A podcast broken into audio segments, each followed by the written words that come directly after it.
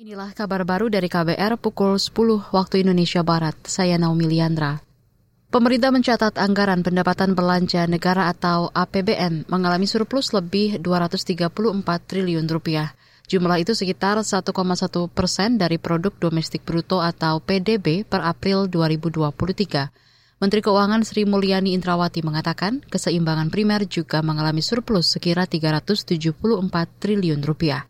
Keseimbangan primer merupakan penerimaan negara dikurangi belanja di luar pembayaran bunga utang. Jadi dalam empat bulan pertama dari APBN kita, kita mengalami surplus baik di keseimbangan primer maupun total overall balance dari APBN kita. Menteri Keuangan Sri Mulyani Indrawati menambahkan surplus APBN diperoleh dari penerimaan atau pendapatan negara hingga April. Menurutnya pendapatan bulan keempat tahun ini mencapai seribuan triliun rupiah, yang dikurangi belanja negara 765 triliun rupiah.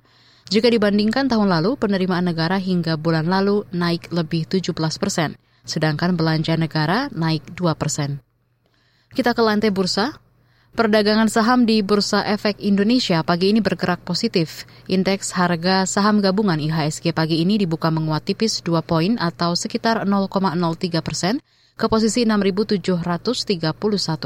Sementara itu kelompok 45 saham unggulan atau indeks LQ45 naik 0,70 poin atau 0,07 persen ke posisi 946.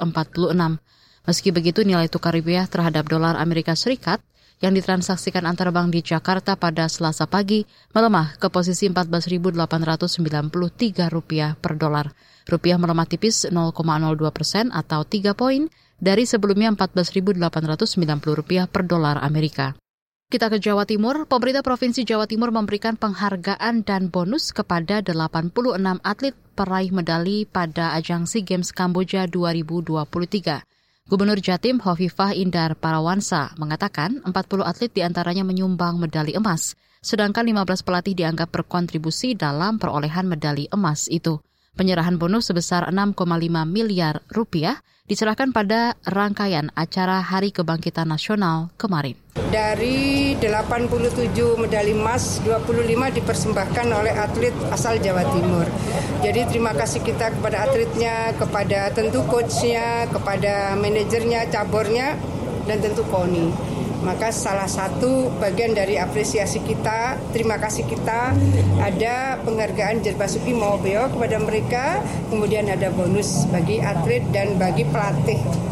Itu tadi Gubernur Jawa Timur Hovifa Indar Parawansa. Dalam kesempatan yang sama, atlet cabur selam Janis Rosalita Suprianto berharap pemerintah memperhatikan pembinaan atlet-atlet muda turut dapat bersaing pada kancah internasional. Demikian kabar baru KBR, saya Naomi Liandra undur diri.